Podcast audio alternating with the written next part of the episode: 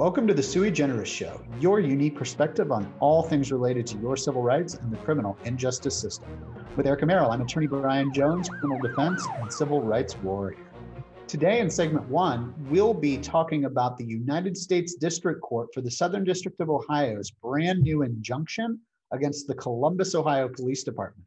The United States Department of Justice's investigation into law enforcement agencies across the nation and a new federal charge issued against those responsible in the Ahmaud Arbery slaying. In segment two, as promised, we'll be looking at part two of our five part series on roadside field sobriety tests. And in, in particular, we'll be looking at the horizontal gaze nystagmus test. Follow my pen with your eyes. To make sure you don't miss an episode, subscribe on Apple iTunes, Spotify, and YouTube. Look to the law office of brianjones.com and all of our social media outlets for everything you need to know about your civil rights and the criminal injustice system. Erica, did you see in the news this week the new report issued demonstrating that the Columbus Police Department was unprepared for the size and energy of the 2020 protests?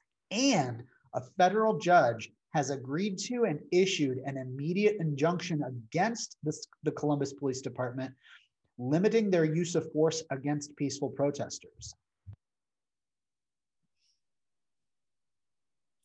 Yes, Brian, I did. And I was wondering when that was going to come up because I heard a lot of rumblings about people being unhappy with the response that the police gave during those attacks and whether or not it was, you know, really on purpose.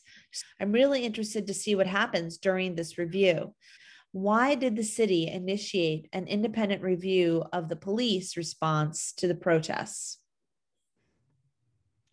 Well, I think this is a really interesting situation, Erica, primarily because while Columbus was not a city where the, the causes of the protests originated, it was a very active city. And Columbus has seen on an almost monthly basis a new officer involved shooting. Now, while national attention isn't really being directed at Columbus, the protests have been consistent and they have been uh, very forceful. City leaders, including the mayor and the former chief of police, have put together an independent outside review of the police department in response to the protests that arose after the murders of Ahmaud Arbery and George Floyd last year. Now, that independent team included the United States Attorney for the Southern District of Ohio, Carter Stewart, and individuals from the Ohio State University's John Glenn College of Public Affairs.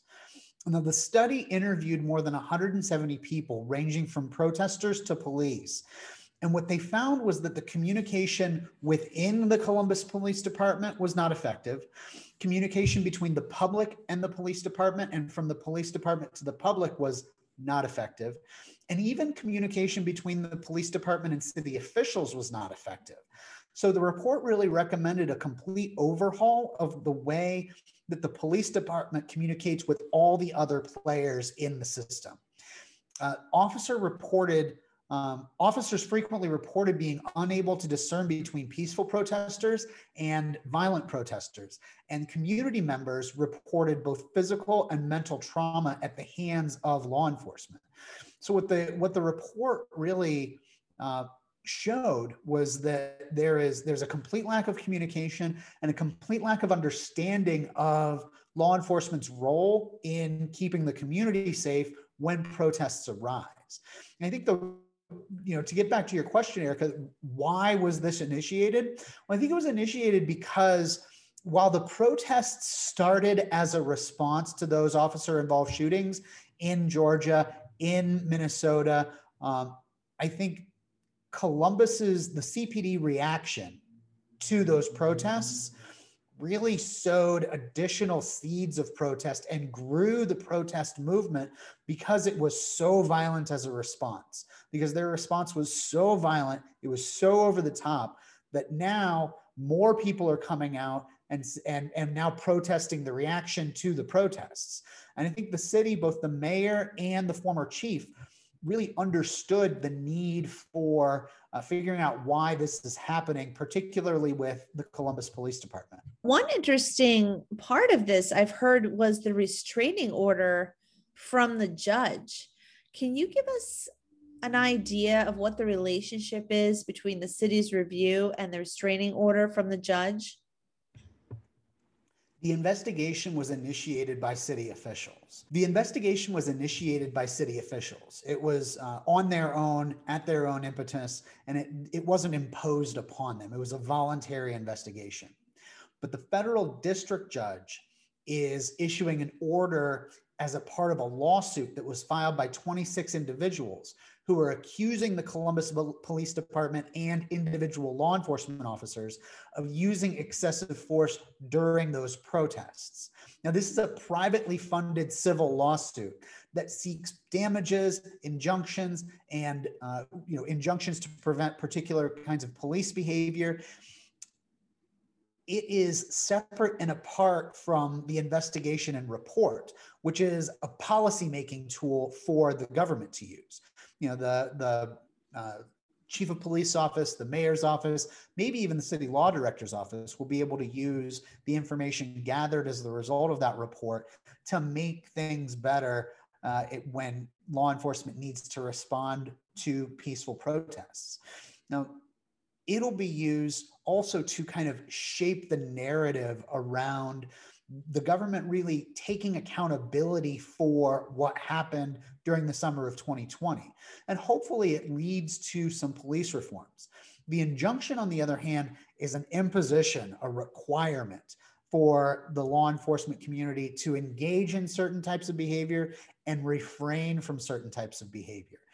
I'm going to guess that that report will be evidence in the lawsuits raised by those 26 plaintiffs. I mean, I guess they had to do something. I mean, there's evidence when people are putting lawsuits against the law enforcement agency. And it sounds like they really had to start looking into it. And, you know, I, I guess I'm wondering is this going to change how they handle protesters in the future so that it's less violent? So, what does this restraining order prevent the Columbus Police Department from doing? Specifically, it restrains the Columbus police from using pain to punish protesters. It orders them to use peaceful means to disperse peaceful assemblies. Um, and it prevents them from dispersing those peaceful assemblies unless it's become apparent that a protester has committed a violent violation or the protest is blocking traffic actively.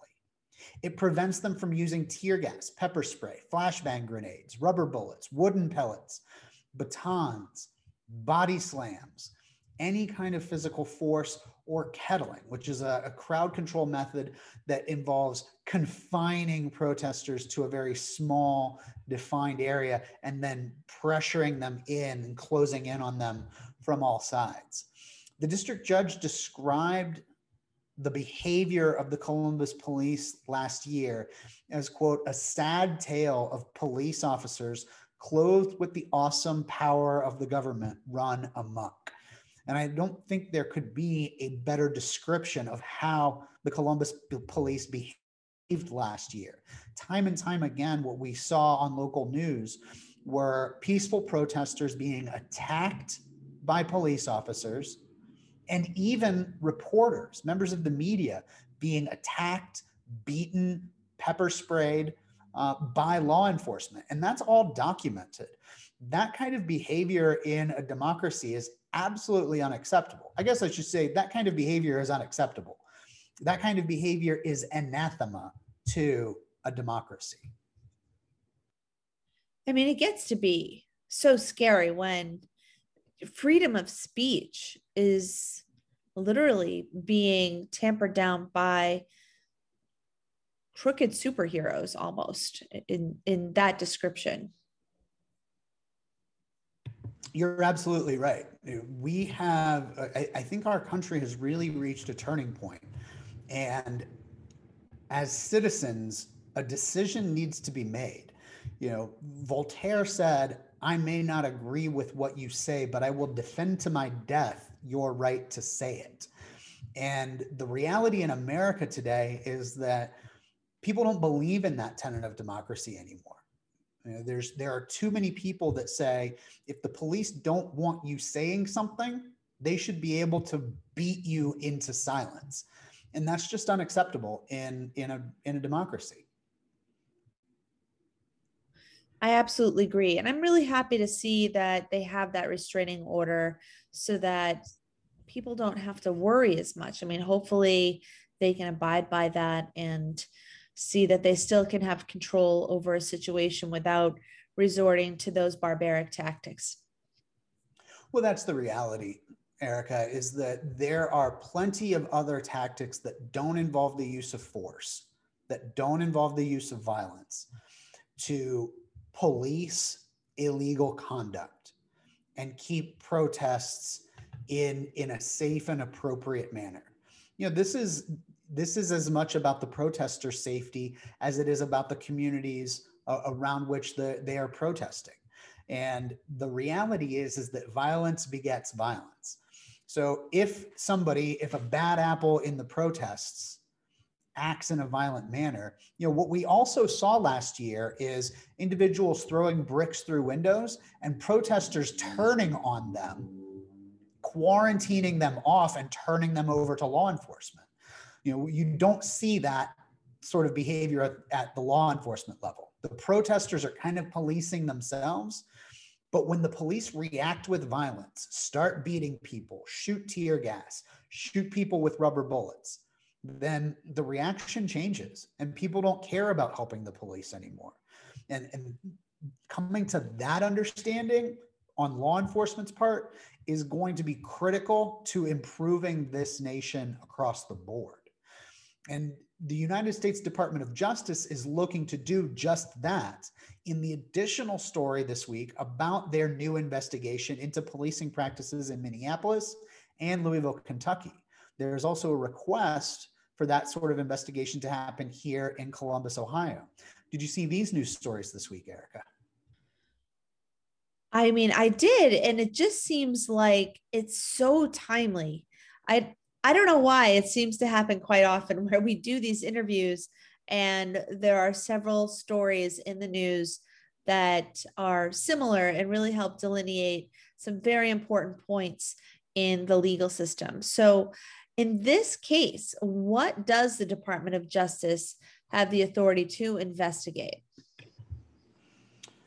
The Department of Justice's Civil Rights Division has the authority to investigate and enforce lawful and fair policing through what they call a pattern or practice investigation.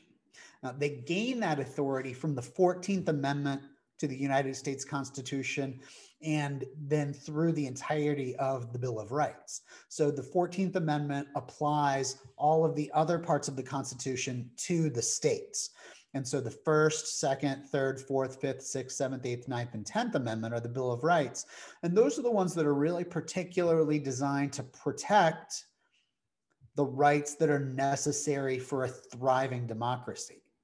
So the Department of Justice, through the 14th Amendment, has the power to force change on state governments, local governments, and to modify their practices and behaviors because that federal constitution establishes a bare minimum that that all government officials in the United States have to meet. Those are really great points. What I'm so interested in hearing your opinion on today is, you know, what comes next? I mean, pattern or practice. We've heard so many times, like New York City with um, cops that are stopping people of color and you know harassing them basically when they've done nothing wrong i mean we're looking at this with this particular case how is the determination made that a department has pattern or practice the the determination is made after a thorough investigation and that process will take years. You know, the reality is is that they're going to unearth police reports. They're going to watch body worn camera footage. They're going to interview individuals both from those particular cases and from the community. This is a broad probing investigation.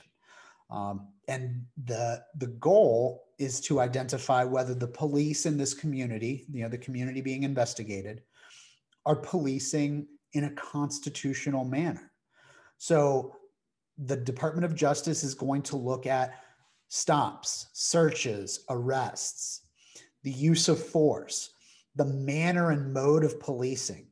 And they're looking for violations of the Fourth Amendment, illegal searches, illegal arrests, arrests for wrongful reasons, discriminatory policing. So, arrests, searches, stops for illegal reasons, you know, uh, race, gender, um, sex based reasons, you know, for conducting these police acts. If the Department of Justice identifies a pattern or an established practice of violating the Fourth Amendment, violating the First Amendment um, in, in a discriminatory manner, then they will state that as a result of their investigation. The investigations are also looking to identify systemic deficiencies that contribute to that kind of misconduct. So is this is this pattern or practice something that individual officers have just out of the blue engaged in or is this the kind of culture within law enforcement that encourages and persists and grows uh, the kind of uh, you know animus towards the citizenry that we see time and time again. You know, is, is this is this a, a goal that is established from the top and percolating down through the ranks? Is this a problem with training that you know this particular department is not properly training their officers on constitutional pr- principles and the protections that people have? You know, all of the people in law enforcement will be uh, contributing to these reports, contributing to these investigations. And at the end, the Department of Justice will ultimately release a report detailing any issues that they've identified and proposing solutions to fix those problems in an effective and sustainable manner. I mean, those are all great questions that I know are going to be answered in the future and it sounds like we're making lots of great changes. Um, but really, what power does the Department of Justice have to force changes in policing, if any? So, if a local government agency chooses not to cooperate, the Department of Justice has the authority to file a lawsuit on the basis of their findings. And they can use the powers of the court through injunctions and court orders to force the department to make the changes that the Department of Justice is suggesting. Know, it doesn't have to go that way.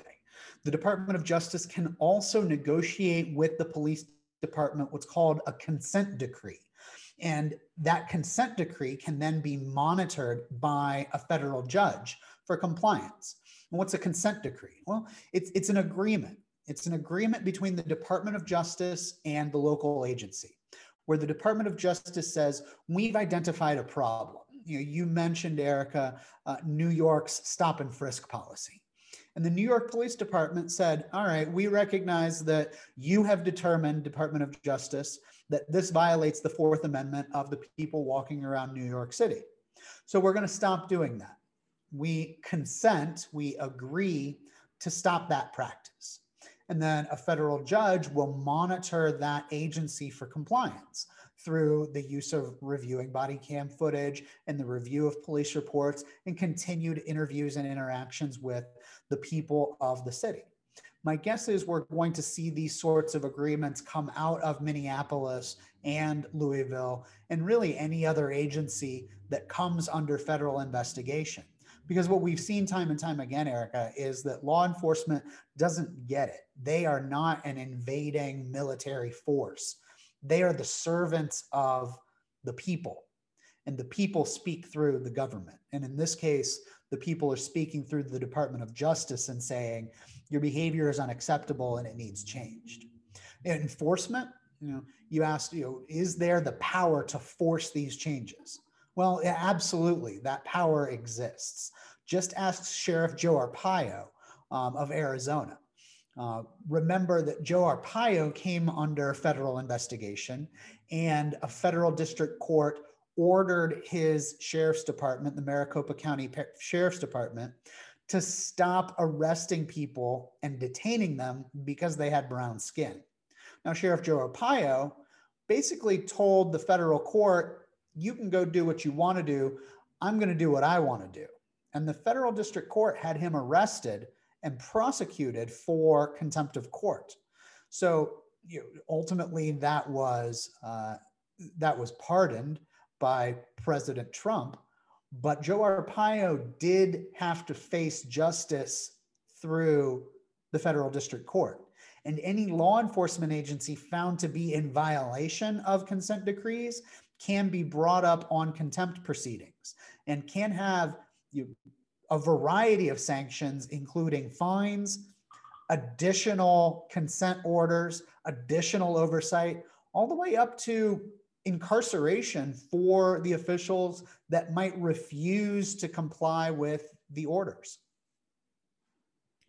Well, I guess that showed him. I mean, it sucks that he ended up getting off later on with President Trump, but I mean, there are some consequences, and it's it's good that they can see that when they go against what is put forth by the Department of Justice. I, agree. That is, you know, that threat hanging out there uh, finally gives some accountability to law enforcement. And the unfortunate reality is, is the the head of those systems are generally the ones that reap those consequences rather than the individual line officers. And, and I have said it once, I have said it dozens of times on this program, Erica. Policing in America will not change until police in America are treated like any other person. And if they commit a crime, they should be arrested. If they if there is probable cause for them to have committed a crime, they should be arrested, booked, and charges should be investigated. And if charges aren't aren't appropriate, they have all of the same remedies that any other citizen has, but they should be treated the same as any other person. I'm really glad to hear about these changes that are coming forth. Three people who are being treated like every other citizen because they are average citizens that were trying to act like police are the individuals that were involved in the slaying of Ahmaud Arbery back in 2020. They are now facing, in addition to their state murder charges, federal hate crime and attempted kidnapping charges in, in the Georgia federal court system. Yeah, no, I heard about this and uh, I'm really glad that they have additional charges for the additional wrongdoing that's allegedly went on. I mean, that's what we should say until it's decided, right? Yeah, we probably should. I mean, so why don't you tell us a little bit about, you know, the state and federal prosecutions happening at the same time? I didn't even know this was possible. Yeah, so state and federal prosecutions can occur at the same time without any issues of violating double jeopardy because the charges themselves are different offenses arising out of the same conduct. In this case, we're talking about murder charges in the state courts and federal weapons and civil rights violations in the federal court. There isn't a trial date set for the state murder case at this moment, and the state may choose to allow the federal prosecution to continue under the idea that the penalties and consequences of federal conviction are significantly higher than even a state murder conviction may be. And at some point, a state prosecution may be redundant or unnecessary. Now, I'm sure that the family of Ahmaud Arbery want justice and want these individuals to be named murderers in a court of law, uh, as they have been named murderers in the court of public opinion. But the there may not be a practical reason to do so.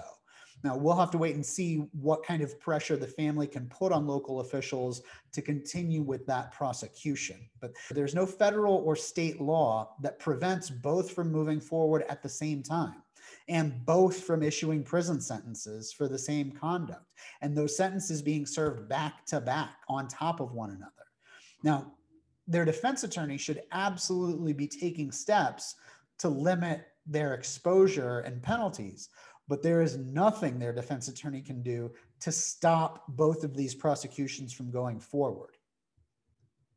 Sounds like their attorneys are going to be juggling a lot of different strategies and just dealing with a fire hose of of allegations coming toward their clients and it'll be interesting to see how they handle it can you tell us what are the penalties for violation of Title I of the Civil Rights Act of 1968? Yeah, so 18 United States Code 245B2 permits a federal prosecution of anyone who willfully injures, intimidates, or interferes with, or attempts to injure and intimidate or interfere with anybody because of his race, color, religion, or national origin. Note that the Matthew Shepard and James Byrd Hate Crime Prevention Act of 2019 removed the requirement that the victim be engaged in a federally protected activity.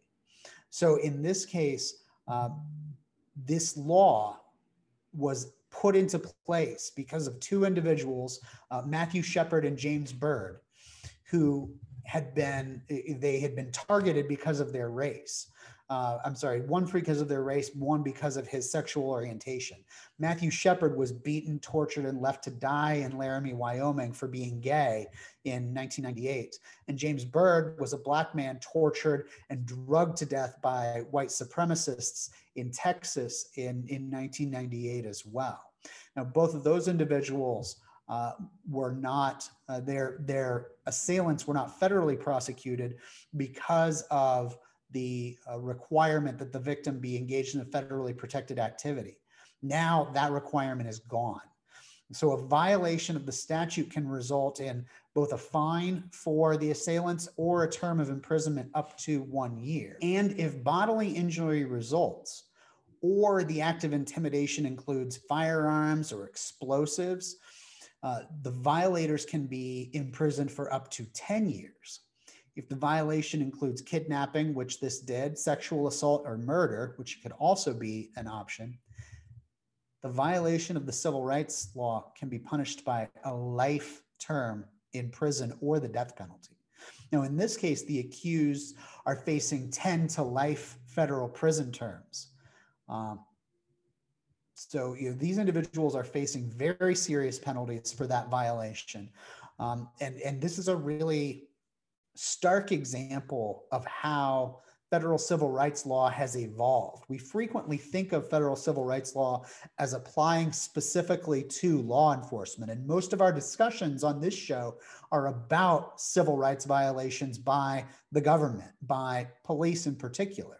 But this particular code says if you violate somebody's civil rights because of their race, you can go to prison for the rest of your life if that results in a, in a serious crime.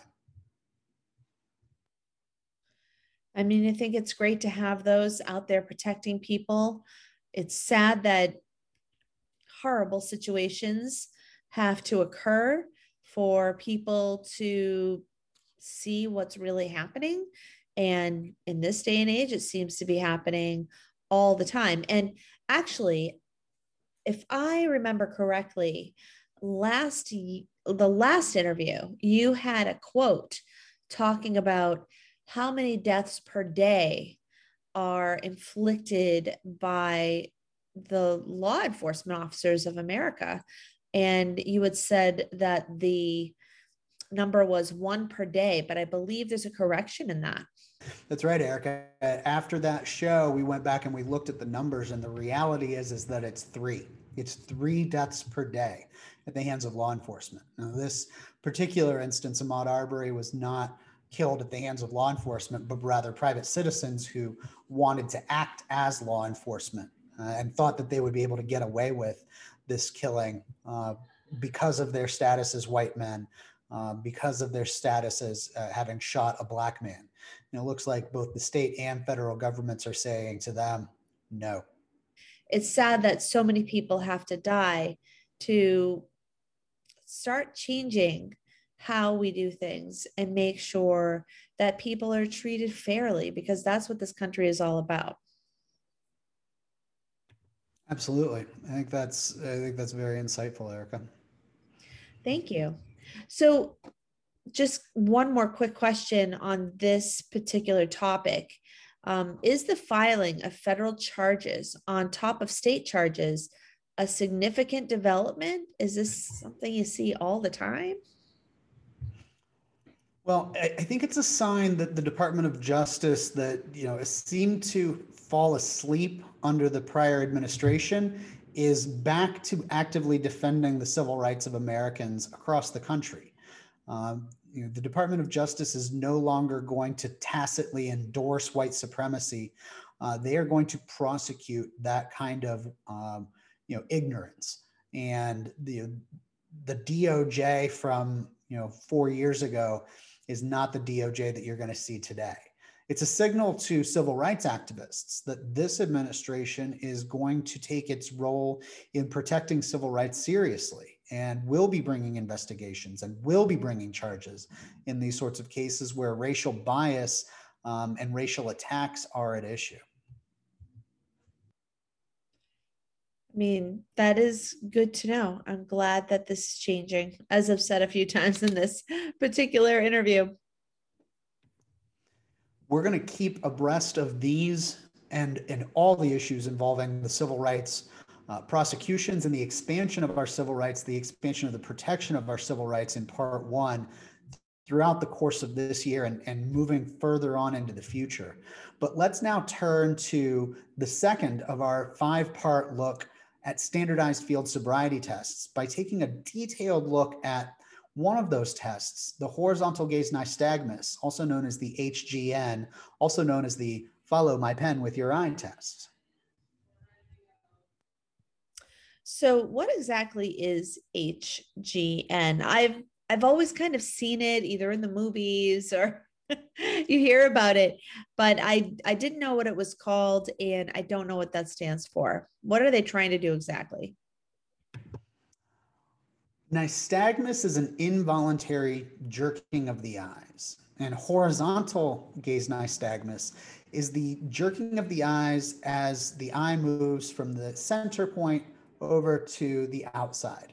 So the eye kind of bounces back and forth uh, very subtly. There's actually a very good YouTube video that's available that we will make sure that we link that shows the jerking of the eye. And the reality is, is that that jerking is incredibly subtle. It's a very, very small movement. We, we're not, we're talking millimeters of movement that the officer is trying to identify on the side of the road, um, you know, genu- gen- generally in uh, very low light conditions. Nystagmus itself is a condition where the eyes move rapidly and uncontrollably, side to side being horizontal, up and down being vertical, um, while circular is, is rotary nystagmus. It can be present without a perceptible sensation in the person that's experiencing it. So a lot of people uh, come in and you know we're talking about you know what was their uh, what was their stop like, and they said, well, yeah, I definitely passed the pen test because I was able to follow the pen as the officer moved it across my field of vision. And I have to explain to them that that's not what the officer is looking for. It's not your ability to follow the pen, but it's the ability of it's it's it's an involuntary movement and you can't tell that it's happening. Your vision doesn't change as the result of it. Um, and it, you know there's there's really no way for the person being tested to tell that this is happening to them um, law enforcement officers are only interested in that horizontal bouncing as it's described in the NHTSA manual. I think I know the answer to this question, but is alcohol the only reason that you would have this jerking in your eye? Absolutely not. Uh, a variety of head injuries, hereditary condition, conditions, advanced age, sensitivity to light, the uh, the presence of contact lenses, um, you know, flashing lights behind the officer can all result in what appear in actual nystagmus and eye behavior that looks like nystagmus. Uh, one that's really frequent that we see all the time is when the officer positions the subject, our, our client, so that they are looking out into traffic. And what inevitably happens is as the officer moves the stimulus, he moves their pen across the field of vision, the person almost involuntarily focuses on the pen and then out far and then in and then out far. And I think it's it, I think it's a variety of issues that are going on in here. One is uh, an inability to you know, pay that high level attention to one object for what amounts to several minutes over the course of the test and a, you know kind of an involuntary self-preservation uh, of you know i'm this pen is not going to kill me but that car that's whizzing towards us very well may um, so a variety of issues both environmental and internal inside the person now, because alcohol depresses the nervous system, there's a noticeable effect um, of, of, the, of the body's ability to control these sideway movements in, in a really smooth manner. So what a person's eyes should do is they should, you know, kind of just go side to side. Um, but when their alcohol impedes that ability, and so the eye kind of bounces uh, across. And people who display nystagmus aren't, aren't really aware of it uh, since it has the least effect on a person's vi- uh, vision uh, of the three kinds of nystagmus that exist. And, and most importantly, Erica, there's a certain percentage of the population that will never display horizontal gaze nystagmus at any point, both due to hereditary and um, inner ear variations. So it's the, the problem with this test and you know looking for impairment using it is there are a variety of causes of it um, and it's it's incredibly subtle. Uh, there can be both internal and external causes, um, and the the analysis of it is incredibly subjective. I mean, it sounds like there are too many variables that could go wrong. And to use this to judge somebody's amount of of uh, control over their driving. Uh, it, it, seems like it would be the wrong thing to do. I mean, it could ruin someone's whole life to judge them on this particular test. I mean, what do you think about a driver even submitting to an HGN test? Should they do it? Absolutely not. As, as I said, Erica, there the the subjective nature of determining whether there's nystagmus present or not is in and of itself enough reason to deny to decline taking this test. If an officer has asked you to get out of your vehicle to do field sobriety tests, he or she has already decided to arrest you for suspected drunk driving. And your participation in these roadside balance and coordination tests is only going to create evidence against you. They are incredibly hard. Um, they are almost designed for you to fail them. And the HGN is the easiest one for the officers, you know, predisposition to believe anybody that they've pulled over is certainly too impaired to be driving at this, you know, particular time of night. So you know, there's there's a variety of problems there. And and the reality is there is no punishment for declining to do roadside field sobriety tests. There's no charge that you can be charged with. There's no additional crime that can be alleged. It's important to be firm, but polite. No, I will not participate in these tests.